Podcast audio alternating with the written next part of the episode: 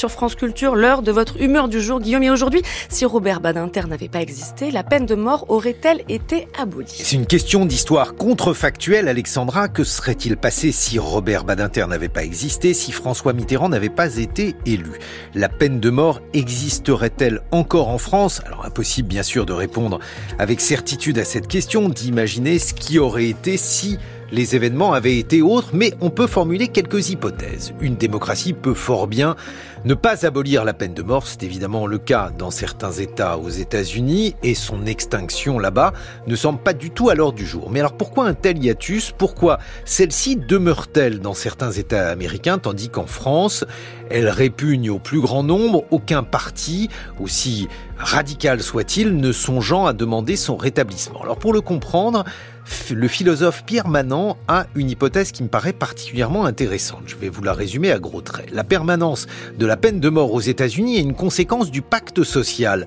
Tout citoyen américain est considéré comme en état de légitime défense, et c'est pour ça que le port d'armes, malgré de nombreuses polémiques, n'est pas remise en cause. En France, au contraire, les armes ne sont pas en vente libre. Il n'est pas question de laisser les individus se rendre justice eux-mêmes parce que l'État les protège.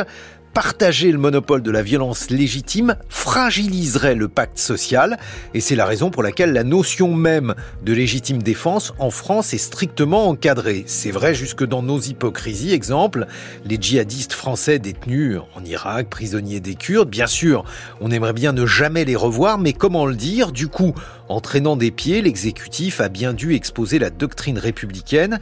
Les survivants du djihad, comme pendant les soldes, ne seront ni repris ni échangés, sauf s'il risque la peine de mort. Au contraire, aux États-Unis, tout le monde est réputé en état de légitime défense. Le fermier de l'Utah qui surprend un voleur chez lui, l'automobiliste qui croit percevoir un comportement menaçant, mais aussi l'État de l'Oklahoma qui décide d'ôter la vie à un criminel. Tout se passe comme si l'État était considéré comme aussi faible que l'individu, ce qui sonne comme une incongruité à nos oreilles françaises. Dès lors, personne ne sait bien sûr ce qui serait advenu de la guillotine sans Badinter et Mitterrand, mais ce que l'on sait en revanche, c'est que la permanence de la peine de mort ne relève pas d'un choix conjoncturel.